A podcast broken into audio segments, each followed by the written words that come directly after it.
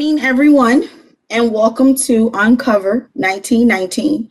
I am Tiana Richards, Coordinator of Multicultural Student Affairs, alongside Dr. Manny Waz Professor of Communications and Literature, and she will facilitate today's discussion.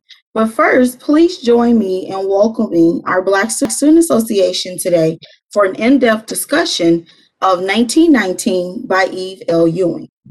Eve L. Ewing, her award-winning collection of poems explores the infamous Chicago race riot of 1919. So as we begin our program, I would like to first have each student introduce themselves with your first and last name, how long you've attended Moraine Valley, and your major that you are pursuing. And may we start with Jayla. Hi, my name is Jayla Hill. I've been at Moraine Valley for a little under two years now, and the major I'm pursuing is business.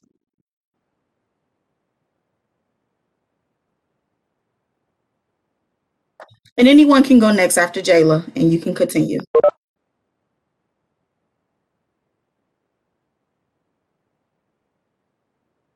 Good morning, everyone. My name is Sharon Dice. Oh. Um, I've attended Moraine about a year and a half. I actually just completed my associates this past uh, December in liberal arts. My name is Anaya Cobb.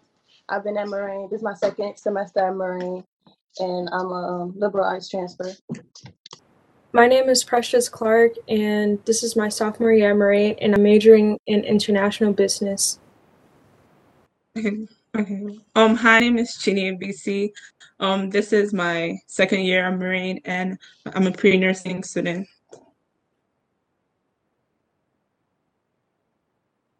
Hi, my name is Lauren Hassan. This is my fourth semester, my final semester at Moraine Valley, and I'm majoring in human resources management.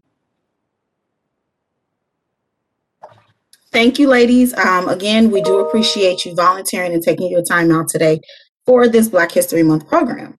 At this time, we will begin our discussion with Dr. Manny Wazwaz, Professor of Communications and Literature. She will provide you a brief synopsis and uncover 1919 by Eve L. Ewing. Hey, thank you so much. Thank you so much, BSA. Thank you so much, Tiana.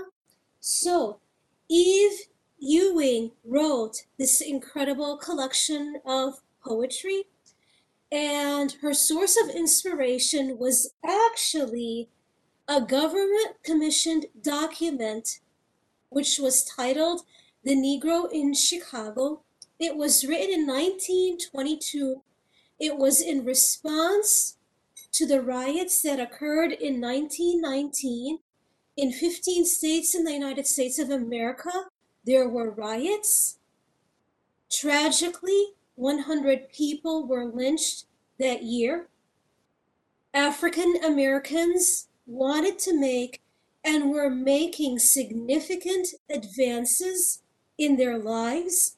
This was met with anger, with certain people, particularly white supremacists, who did not want African Americans to be making these advances. So there were riots and there was violence. And what we also need to keep in mind is African Americans were also responding and having self defense units in response to the violence that they were met with. The government commissioned for this report to be written six white men, six black men, went around and investigated, wrote a 600 page document. She read it, she was amazed by it, but she felt, you know, not a lot of people know what was going on in 1919. And a way for them to start talking and start the conversation is to write these poems. And so she selected particular passages from the Negro in Chicago, and she responded to it with poems so to get people talking about the significant and unknown time. Well, it's chosen not to be discussed as often, So she's hoping for us to have conversations, and that's what we're doing. So thank you so much. And I would like first um, for Jayla, can you please be sharing your analysis of countless schemes? Please begin. So I had countless schemes. Um, to start, Eve Ewing named some countless schemes, and at first I thought it was just further research into the specific words she used. She put these two words together to emphasize the many attempts and or schemes, a plan or program of action that whites tried to attempt to or fix the problems or injustices that African Americans faced on a daily. We all know that thousands of black people were brought to this country as slaves and treated horribly for hundreds of years. They were thought of as they were not thought of as human beings or even equals to the white man or woman. They were property. They were people that could be sold, beaten, raped, eaten, killed, or even used as subjects in surgeries or experiments. Now on to my analysis. Um, even Eve Ewing writes, You don't have enough boats. We came here head to toe and now we are millions. To me, reading these lines and this poem as a whole, it shows how little white people during this time thought of black people. They thought they could solve the problems black people faced by presenting impossible proposals, such as deporting 12 million African Americans back to Africa.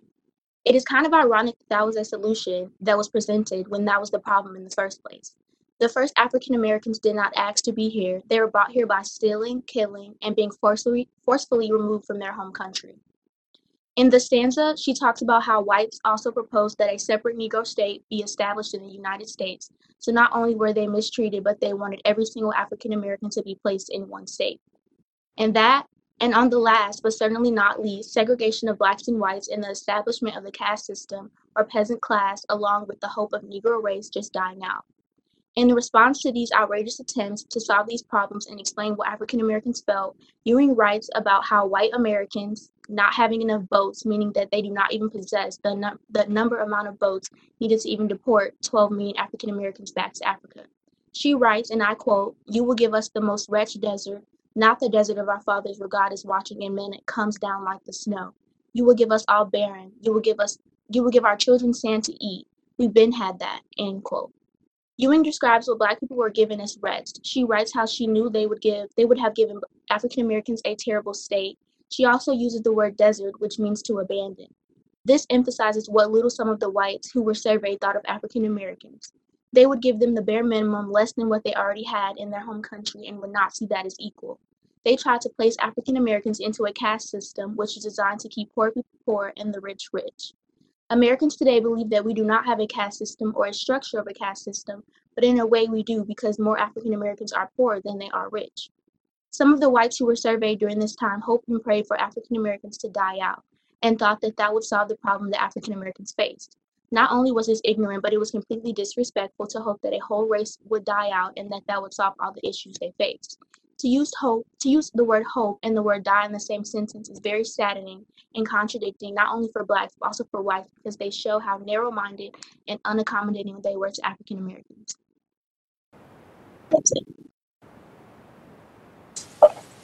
Jayla, thank you so much. Thank you for your great analysis. You bring attention to, indeed, the impossible and unfair schemes, the unfair plans that certain people back in the day had in place to solve the problems. And as you beautifully pointed out, they were problems that they had created. So, great observations. I would like next for Lauren. Can you please, Lauren, analyze, present your analysis of July, July?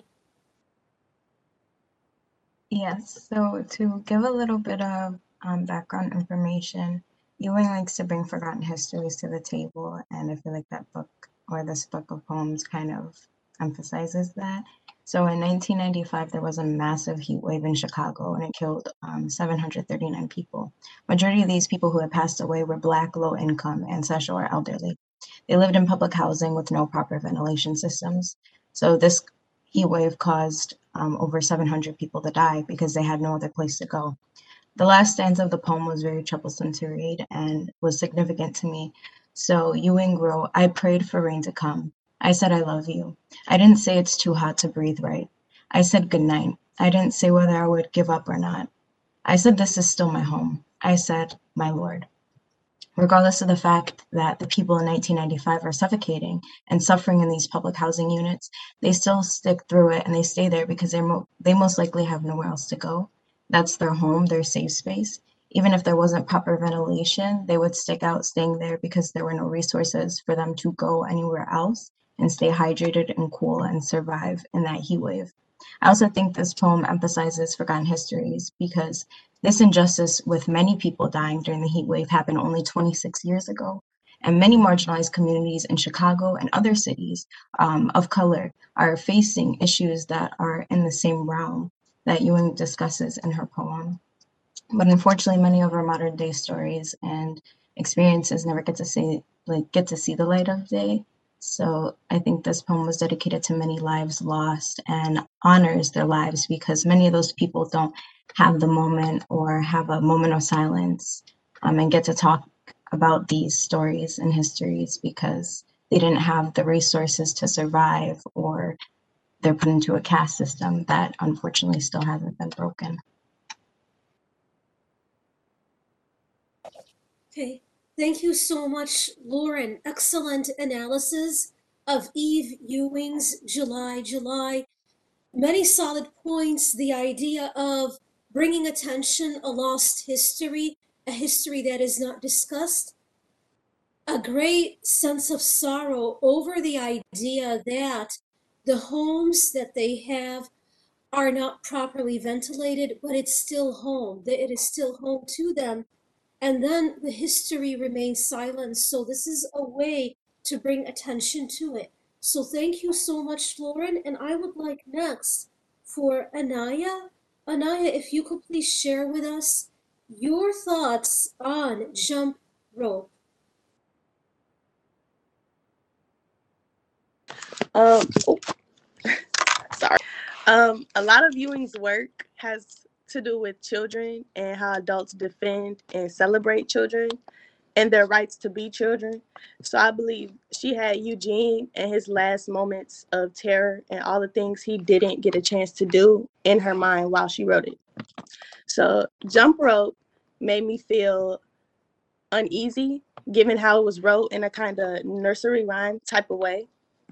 Um, reading or like singing along to the poem was sort of uncomfortable for me just because I wasn't expecting it to be written in the Miss Mary Mack rhythmic scheme. And that's something that I, in addition to probably a number of you, know and grew up singing. So this made me realize that this made me realize that Ewing might have wanted this poem to stick in somebody's head um, based off wanted this poem based off Eugene's tragic passing to stick in one's head and get passed down as a tradition or become part of like an oral history. Um, like all of the other jump rope songs that kids continue to chant to this day. In addition to this, I believe that Ewing used symbolism by including the word rope in her title. As we know, ropes are the main co- component associated with lynching. And this was clever of her because while Eugene's death wasn't an actual lynching, I feel like it was a lynching just due to the fact that he died at the hands of white people because of racism. And I also feel as if Ewing is trying to demonstrate how double sided society it can be because of the way she incorporated the ropes and how they can be utilized in two completely different ways. One being kids using the jump rope to play, and the other being lynched. Um, other the other being having it used to lynch innocent African American people.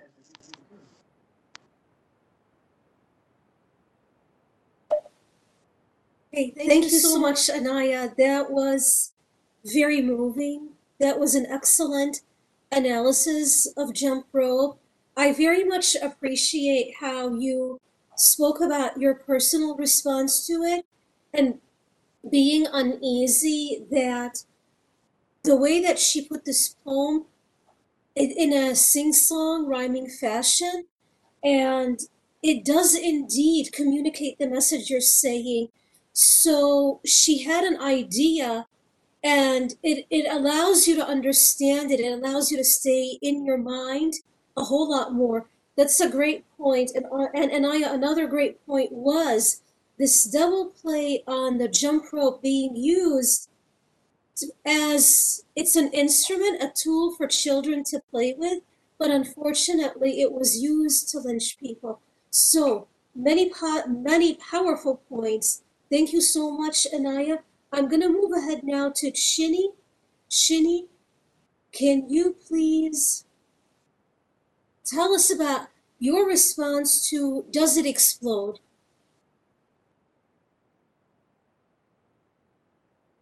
Hi everyone. Okay, so um the poem or Does It Explode is more like it was more like the author was like trying to tell a story of how the day of July 1919 went in the poem or Does It Explode?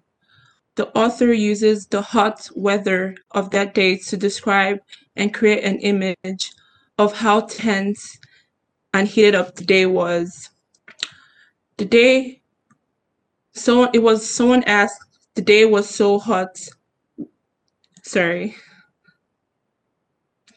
Um the day um of um july 29 1919 was the day um a young teenager drowned in the lake michigan and led to the 1919 riot. Um you Eve Ewing writes it was so hot you can cook an egg in lines three and four. Maybe that day was actually hot like literally but we did we didn't know. But in the context of the poem the author was Eve Ewing was trying to describe how tense and how heated up the day was because of the death of a young teenager. Um Eve Ewing quotes um and i quote she writes and i quote um it was so hot the sun tried to get in the swimming pool and everybody else had to get out. Um, I feel she was trying to talk about the, the response to racism back in 1919, how um, white people couldn't stand being in the same place with an African American or a black person. She also she also talks about how the place was it was so bad and then people I'm not sure, but people had to leave or people couldn't stand staying there and they they had to move and um I'm sorry, you know. Um so yeah, that's that's all I have. Thank you. Thank you so much, Chinny. Chinny, you speak about the concept of heat and how heat translates into tension. So while it was indeed hot in July 1919, it was also hot in the sense of a lot of tension going on. And then you also speak of the idea that people did not want the presence of African Americans. So there's the idea of like moving aw- away and that also creating even further tension. Thank you so much for sharing your thoughts on Does It Explode? Now, I would like the following after Chinny, I would like Sharon to share with us her thoughts on The Train Speaks. And after that, please, Precious, to talk about uh, James Crawford Speaks. So, uh, Sharon, The Train Speaks, please.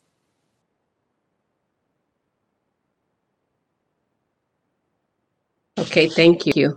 I'm sorry I didn't get to hear Cheney's um, presentation. It kept going in and um, it keeps going in and out. All right, I'll start again. Train Speaks resonated with me from hearing the stories my elders spoke of when leaving the South for what they hoped would be a better life up north. I see the train as a mother figure with the steel and sharp edges, both used to protect and defend her children. It also represents the strength the women had to have to keep them and their families safe and alive. Yet once inside, it will cradle and comfort them for the ride to this new life and all that that entails.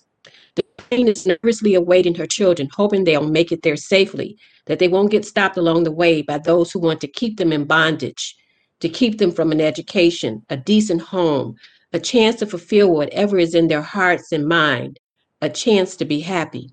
They are excited, yet still frightened. There is a line in the poem that reads, They move like rabbits then. They look for a lash that isn't there, even them that never felt it.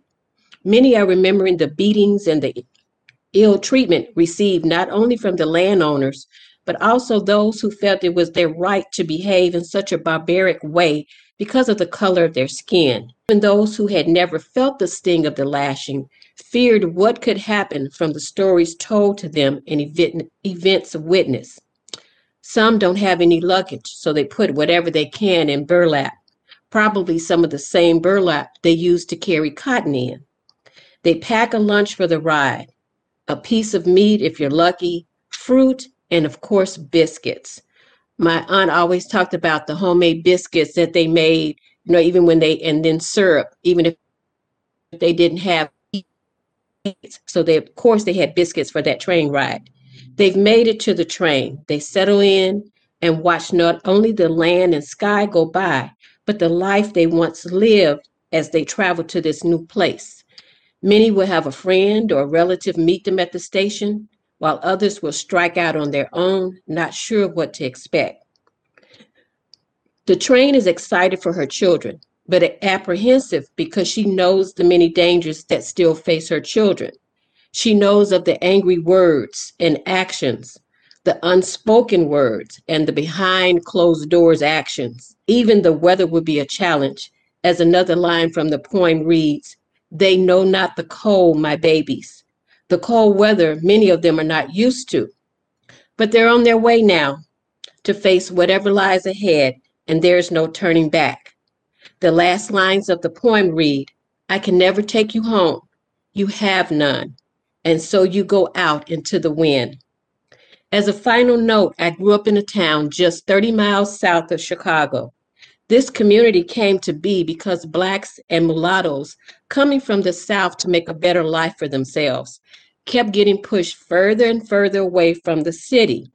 They found this place where they could raise their families and feel somewhat safe from all the racial inequalities that were happening at that time.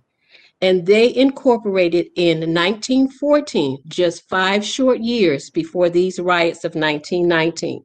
This community still exists up and down. They've had many challenges, but it is still a Black community thriving in this time. Thank you. Sharon, that was so amazing. Thank you so much for sharing your own personal story, your family story, and about the African American community that was built by African Americans coming from the South, seeking a sanctuary, seeking refuge, and creating it for themselves.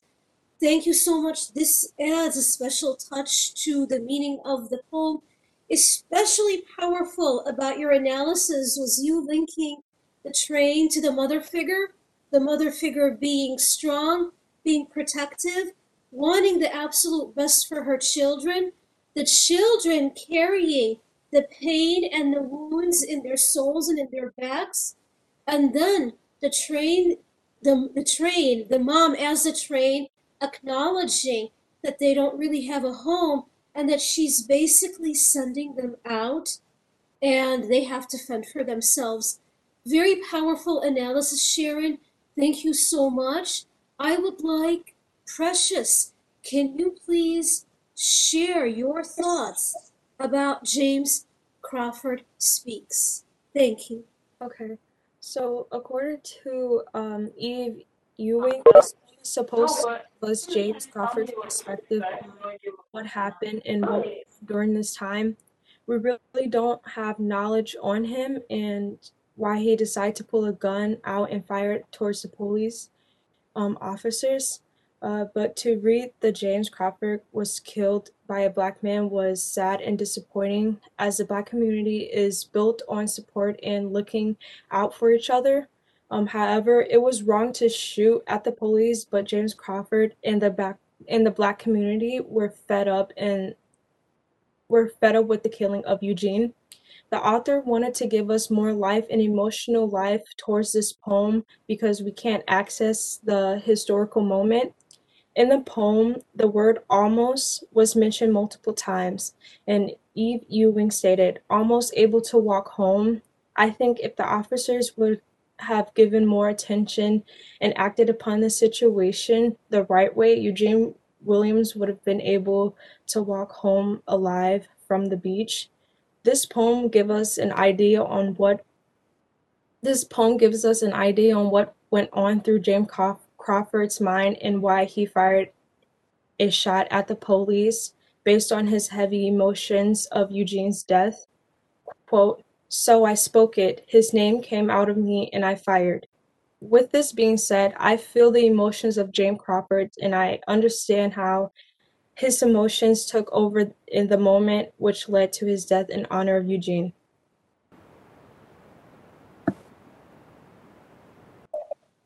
Thank you so much, Precious. Earlier, Lauren had mentioned how Eve Ewing likes to bring attention to forgotten histories, and I am so grateful for your analysis because James Crawford, he's mentioned once, and Eve Ewing was very interested in these people who are mentioned once and not much is said about them. And I love the part of your analysis where you state that it allowed you to gain access into his state of mind and what he may have been thinking and feeling before as he was getting angry that nobody was doing anything about Eugene Williams as he was being violated. And he took you know he aimed the gun and he was killed.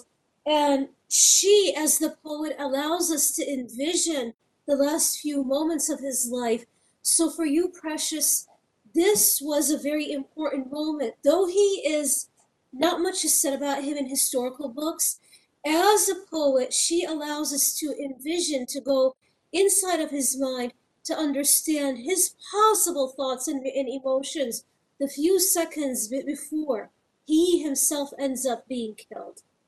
Thank you so much. And Tiana? Yes, thank you, everyone. Um, and thank you, Black Student Association. You guys did a wonderful job with your analysis. It was great to hear your thoughts and your voices on 1919 and an opportunity to uncover what Eve Ewing wanted us to understand from the text. So we will now transition the program into our discussion questions. So we just want to hear a little bit of feedback from you and your thoughts and voices in addition to your analysis. And Dr. Waz will begin with the first question. Okay, thank you, Tiana. So the first question. Okay, so this is for Anaya, Jayla, Shinny, Sharon, Precious, and Lauren. Do you feel that 1919 by Eve Ewing relates to the current racial climate in America? Please share your thoughts. Who wants to go first?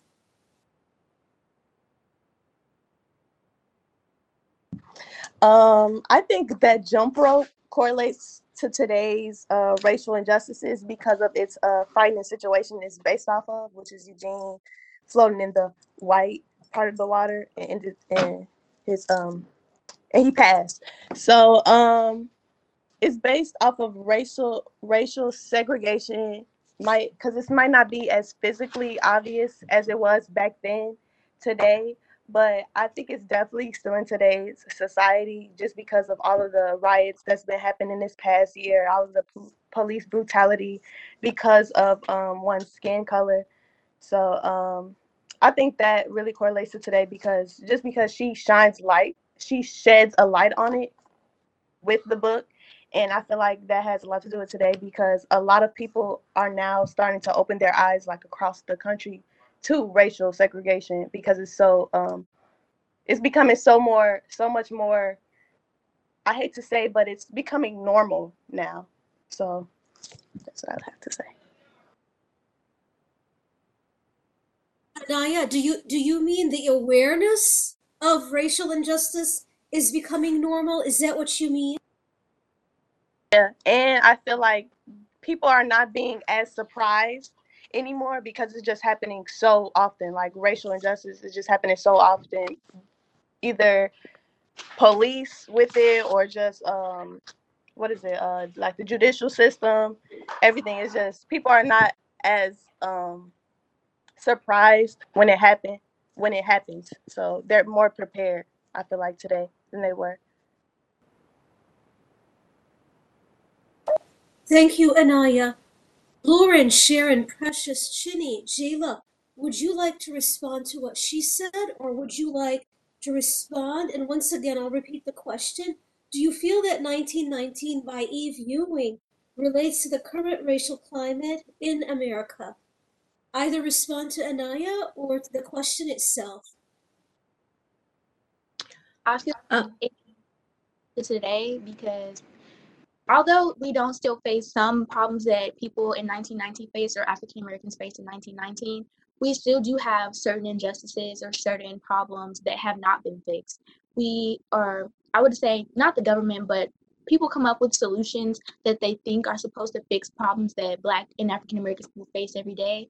Um, but I don't feel like there has been a real solution because one, black people are still poor, black people are still mistreated by whites, black people are still judged by their skin color. So I feel like in some ways we have gotten better, but in other ways we are still at the same spot or still in the same um, problems that we were in 1919. yes, um, I think. I, I'm sorry. I think um, when we read this book, even it's just a, it's a hundred years ago, that's still a really short time for this country and to, for the country to not have advanced any more than we have. Um, as Jayla said, it's not the same um, injustices that we faced. It's pretty much the same as I tell my kids, it's the same devil, he just has a different dress on. So these injustices have continued, um, some behind the scenes. Now, in this climate, now it's more prevalent. Um, they've emboldened uh, groups of people to be um, as bold as they were back in the 1900s and 1920s um, with their violent acts, as we have seen um, over the last few months in this country. Uh, we have made some progress, not as much as we should have. Um, even in the class that I took with Dr. Wazwaz, one of the young people, I think we were reading the book of Frederick Douglass. I think that was the one. And one of the students made a comment that he didn't know slavery was a thing. I was so appalled by that. I, I didn't know how to respond. I was so angry. a thing. And I was just like, okay, I know you understand you're a young person, but slavery is not a thing like a pair of bell bottom pants or a shirt that came in to be a trend. So I think there's still much more work to be done in the schools as well as starting in the homes with our own children. Um, that's where it has to start. Children are born with prejudice. They're not born that way. They're taught that. So I think that has to start in the home. And I'll stop now because I'll keep going. Thank you. Sharon, if you have more to say, please share it. Please, because I I know Sharon, you know, in the class that you took with me, I I remember that discussion on Frederick Douglass, and for me, I, I know what you're talking about. What what also pained me was there were a few in the class who did not know who Frederick Douglass was. You know, this was their first time hearing about Frederick Douglass, and I agree with you. It does start in the home. It should be talked about in the home, and schools should should pick up and talk about it. And Sharon, remember when we discussed 1919 in, in class? Everybody, I surveyed everybody. There was just one person out of the 25 who knew uh, the history. And, and actually, I can't even say knew because she said I knew a little bit, and everybody else is like, it was never covered in school whatsoever. I hear what you're saying. I, I understand. Can you please jump jump right in, Jayla, Sharon, if you want to say more, and Anaya, Lauren, do you want to jump in because this is a very important question?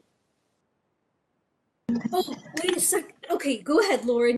Oh, okay, I was gonna say, um, connecting to everyone's point, Anaya, Sharon, and Jayla, uh, the thing that I feel like integrates what everyone's been saying is history continues to repeat itself.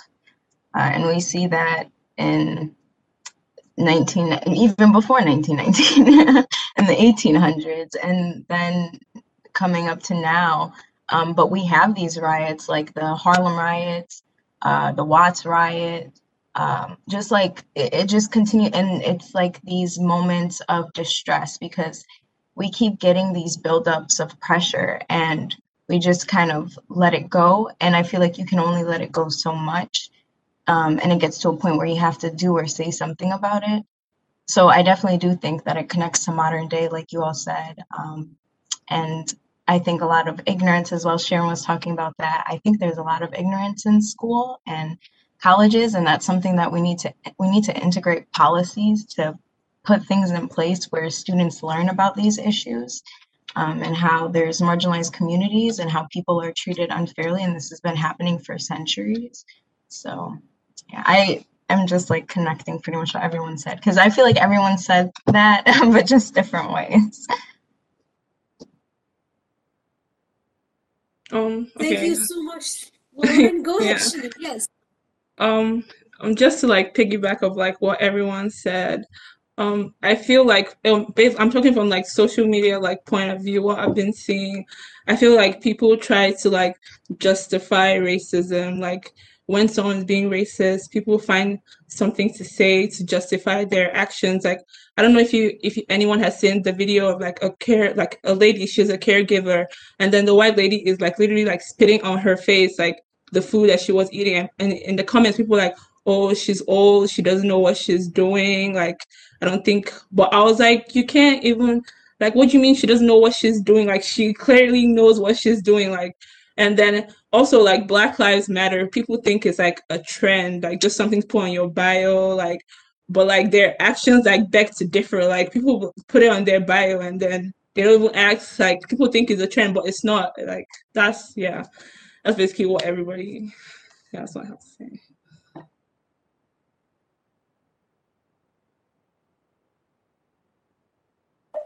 Thank you so much, Chinny. Would anybody else like to add on to what she said? Would anybody else like to address, talk about this important question and these important issues? Okay, I just want to go back to what Sharon said earlier that unfortunately, right now, I love Sharon what you said. What you tell your children is it's the same devil, but the devil is dressed up differently. So right now, it's sometimes it gets masked, the racism gets masked, or sometimes it's now so empowered that it's it's being shown. Shinny, you said it's being shown, and sometimes it's being like excused, excused, you know, immediately. Okay, hold on to this. Hold on to this concept. I want to ask you this. Okay, as an African American woman, or as an African woman, how do you feel about your college selecting this text for the One Book, One College program? How do you feel about it? Your thoughts?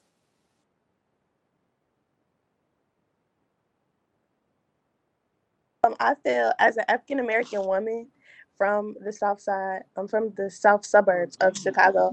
I'm pleased to know that Moraine chose 1919 by Eve L. Ewing, um, which is a fellow African American woman from Chicago, for this event um, because it gives me a sense of relief knowing that her work is still being she is still being recognized for her work that recognizes what happened the injustices that happened in the 19 in 1919 with the riots in Chicago. And um um it also makes me feel good to know that other small town African American girls could look up to her and um, be motivated and strive for um, anything they want to do just because she came from such a difficult time in a small town. So, yeah.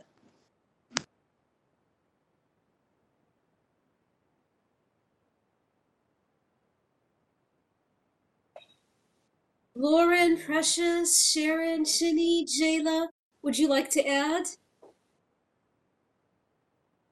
I agree. There are so many. Um, I don't know how you all chose um, this particular book because there are so many excellent ones that could have been, you know, talked about.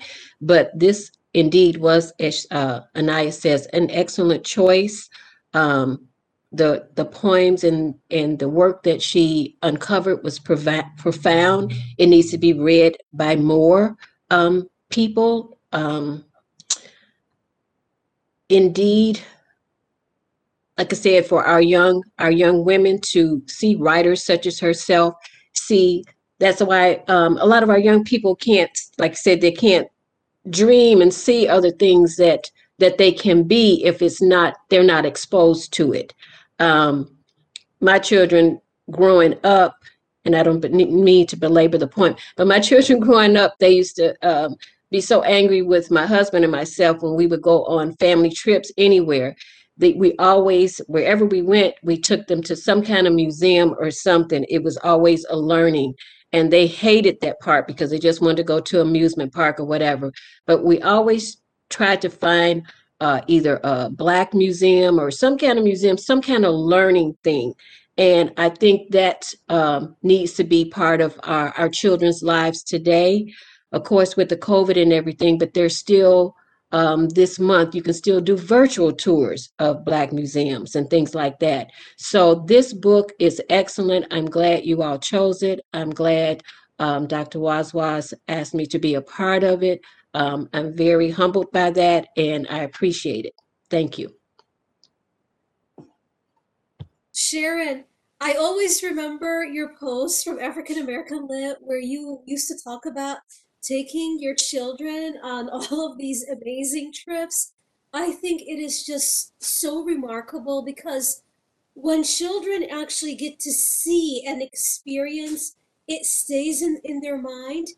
And your analysis for uh, 1919 have always been remarkable. And I, I want to mention this that next week I will be taking part in um, virtual, you know, conference, and I already tape recorded my experiences, you know, teaching this text. And Sharon, I featured, remember when I would highlight your analysis in African American Lit? I featured, you know, some of the, the things that you said as part of my presentation. So thank you so much. Thank you, you know, for giving beyond the class and to this discussion as well too.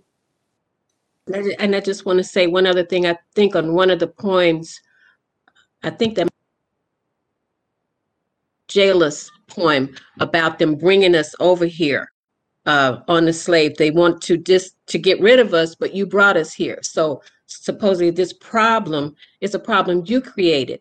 And I just want to mention, um, we stumbled upon a black wax museum in Baltimore. And we went in, and like you said, when children see things, it sticks with them. We didn't know what to expect, but in this small museum, they had a room, and when you walked into the room, it was kind of dark. And so you're going down these stairs and you're looking like, oh God, what's in here? And when you go into the room, now the lights start to come up a little bit, and they have wax figures of slaves you're in the, sh- the ship, you're in the bottom of a ship, and you see these figures laying head to toe, chained together. And now you hear the the sound of the water, the the the waves hitting against the ship. And now you're thinking, oh God, this is how they traveled here, laying like that, side by side, on their backs, chained together, hearing this slushing, this, the noise of the water. And they traveled all those many miles. My kids started crying. They was like, Mama, can we get out of here? Can we get out of here? But to think the things that we went through to get here, and we're still here, we're still strong, we're still surviving, we're still this strong people. It's just awesome to think about. And I, my book that I read from Timuel Black and um, that sacred ground. That's another good book to read, you know. And his mom says, We come from a people. We're the best. We're the cream. They picked the cream of the crop. And that's why we're here. We're still strong and we're still surviving. We are the cream of the crop. And we need to let our children know you are special people. You're you're strong and you're vibrant. You're intelligent. You're all of that. And we need to pass that on. And I'm going to stop talking again.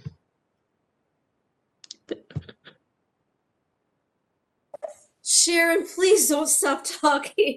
Please don't. I could honestly listen to you the whole day. That that is so so moving, so beautiful. The experience and then and then the message, the message behind it. Thank you so much, Sh- Sharon. Beautifully articulated. Please, this is such an important topic. Please, would you like to add? Laura, I okay, maybe Lauren's not here, but Precious and Shinny, Anaya, would you like to add to this? Respond to Sharon's thoughts. Okay, sorry. What final thoughts would you like to share based on your analysis and experience in reading 1919 by Eve Ewing? So your final your final thoughts, that one thing that you would like to share that's still in your mind that you wish you could express with others. What is it?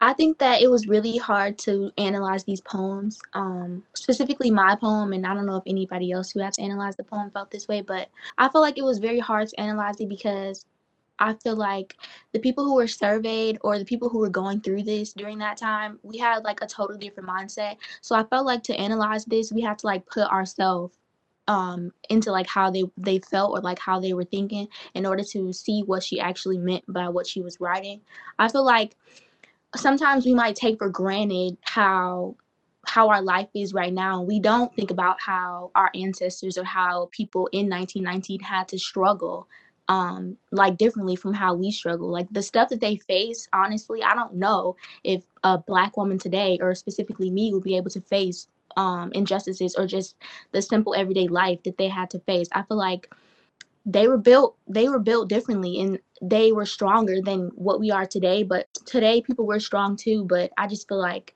their mindsets and how they just were so strong and continue to push forward during these times were just different and the mindset that black americans have today or african americans have today are just different from how they were back then. I feel like they were much more united then and kind of like stood as one. Um, and then now today, I don't feel like we stand as a whole. I think it's getting better, but I think it could be much better.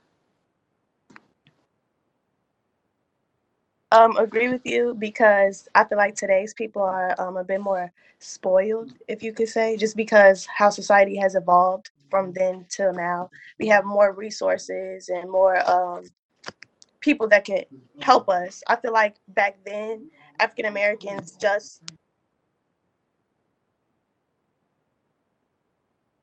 um, then we uh, stood as a whole, but now since we're like everybody has basically like um, every man for themselves, basically. That's what you said.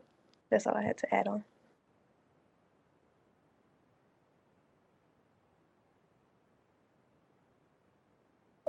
Are you then seeing less unity? Is that what I'm hearing, Anaya and Jayla? Less unity?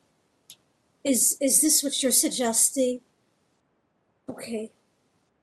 I do feel like now, I think I am suggesting um, less unity. I think we have been seeing it um, in the past year, maybe, or the last couple of years with the Black Lives Matter movement, specifically the unity that has come um, with like the passing of George Floyd and all the riots and the protesting and stuff. I think that brings unity. But before that, um, I don't think there was a constant like stance of unity. Like it's it's some and there's movements and stuff, but we don't really see it for like a long lasting period. Like it's it's there for like a high period, and then after like a couple of months, it'll die down. And I think that um, in order to keep it strong and in order to push forward and have change and evolve, we need to stay a unit um, for a long time. Um, But like um like recently unity it was only because it benefited benefited those people like the riots they came together to riot when they was doing the um like the stores and everything. Black people were united just because they wanted to get something out of that. I feel like their intentions wasn't because of what led to the riots. It was because it was benefiting them. So i feel like we're united in sort of like more towards the negative way other than the positive way, if that makes sense.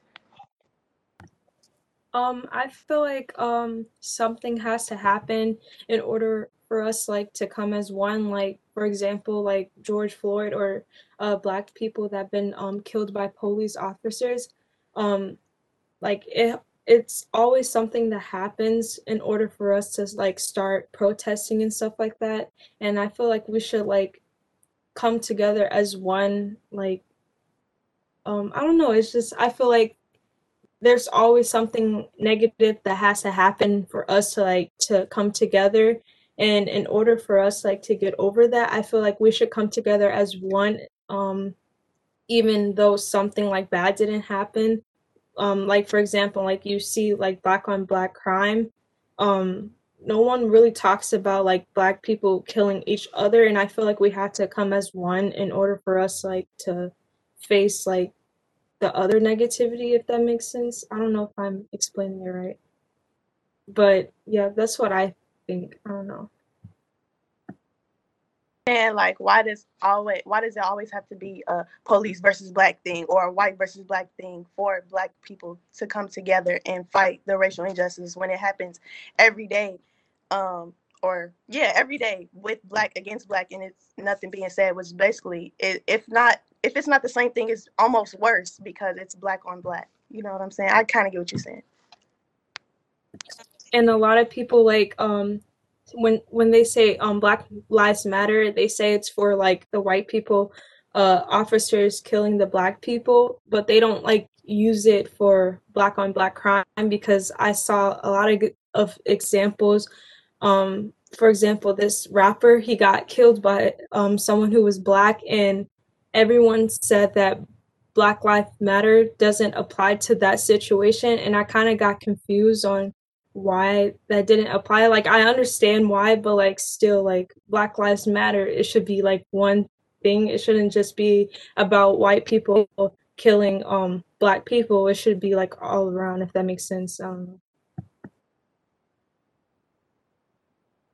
like that's a more of like a black people thing. Like I don't feel like different races or specifically white people will take black people seriously as a whole until they realize that black people take black lives serious. Like like you said there's black on black crime but the police see us killing each other so they're going to think it's right to do the same exact thing. I don't think that there's going to be a change until black people change as a whole and they change their entire mindset. And then once we change as a whole and come together as like a unit and then we can tackle like the white on black crime or the white on other racist crime. But I just feel like if we don't come together as a whole, the the state or the country won't take black people serious because we don't take us serious in certain aspects.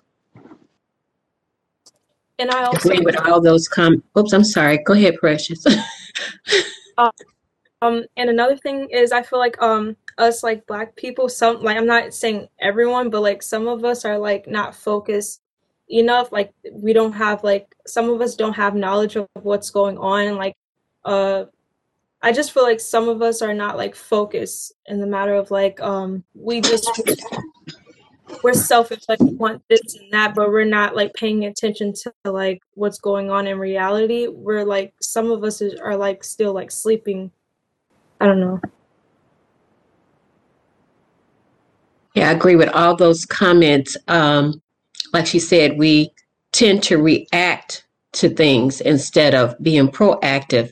Um, even to the civil rights movement, it wasn't something that they marched a day, a week, a month. It was ongoing and they kept going until they got what they set out to were marching about. And that's where we need as people today, we've got to have that longevity in striving for what it is, the changes that we want to see made.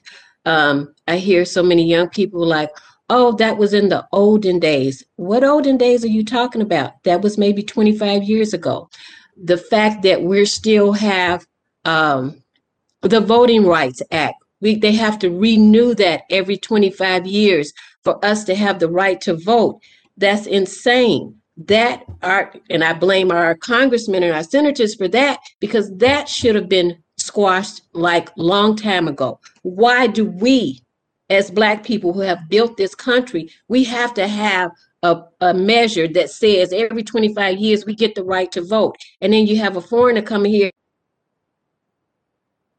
and they have all rights and privileges the same. So we as a people, like you all have said, we've got to come together and we've got to stay united for the long haul.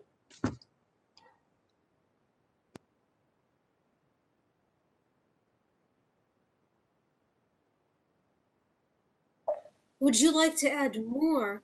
Would you like to add more? This is a very important conversation. Sharon, I, I love your use of the civil rights movement because they indeed worked together. They did indeed work together.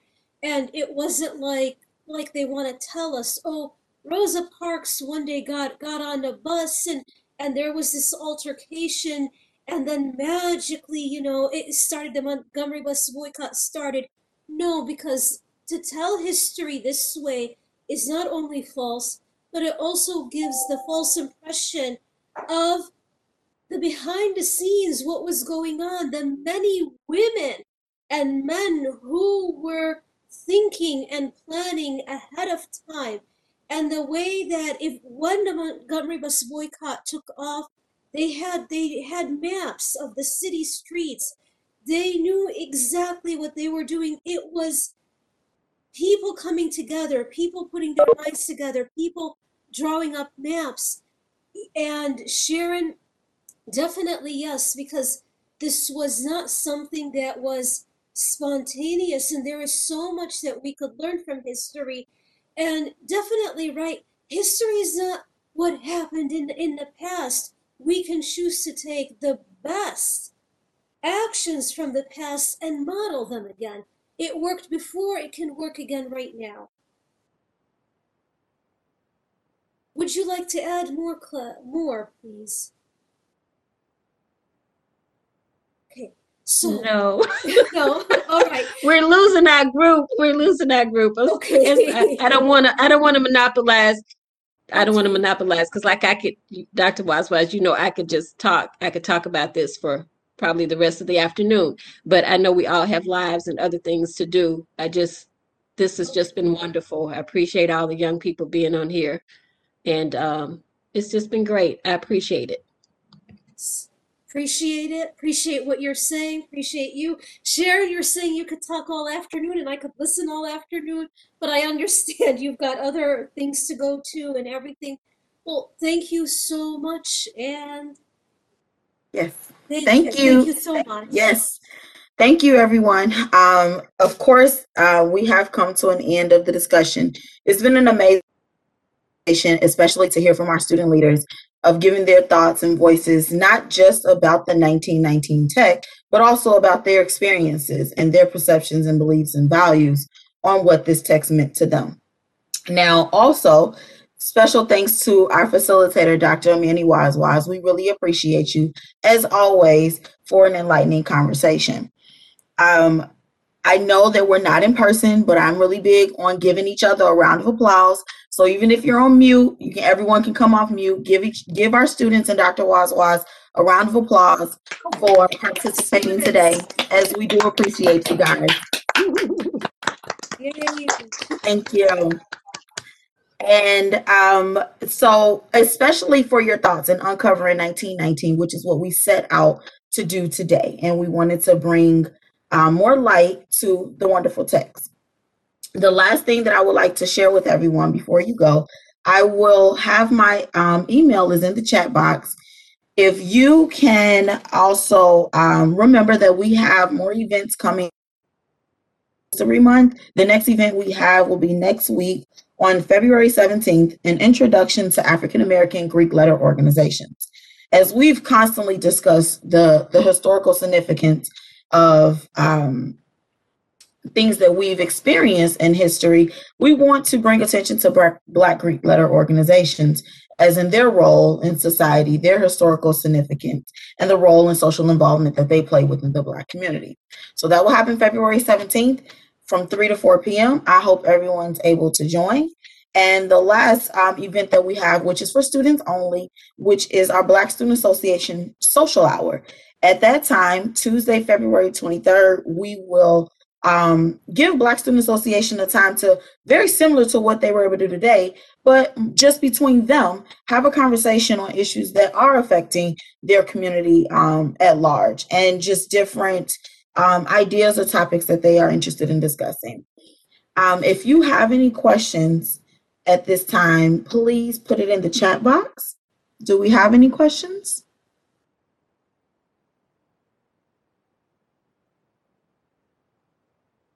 Okay. Um, I don't see any questions coming in. Um, do remember that if you are interested in participating in any um, other programs or have any ideas, please email me at richardst27 at morainevalley.edu. Thank you again to our student leaders, Black Student Association, for you guys volunteering. Yes, we did lose um, our students, but they had to get to work um, as well. So I appreciate you guys and I hope to see you soon. If you have any questions, feel free to contact me. Have a good afternoon, everyone. Thank you.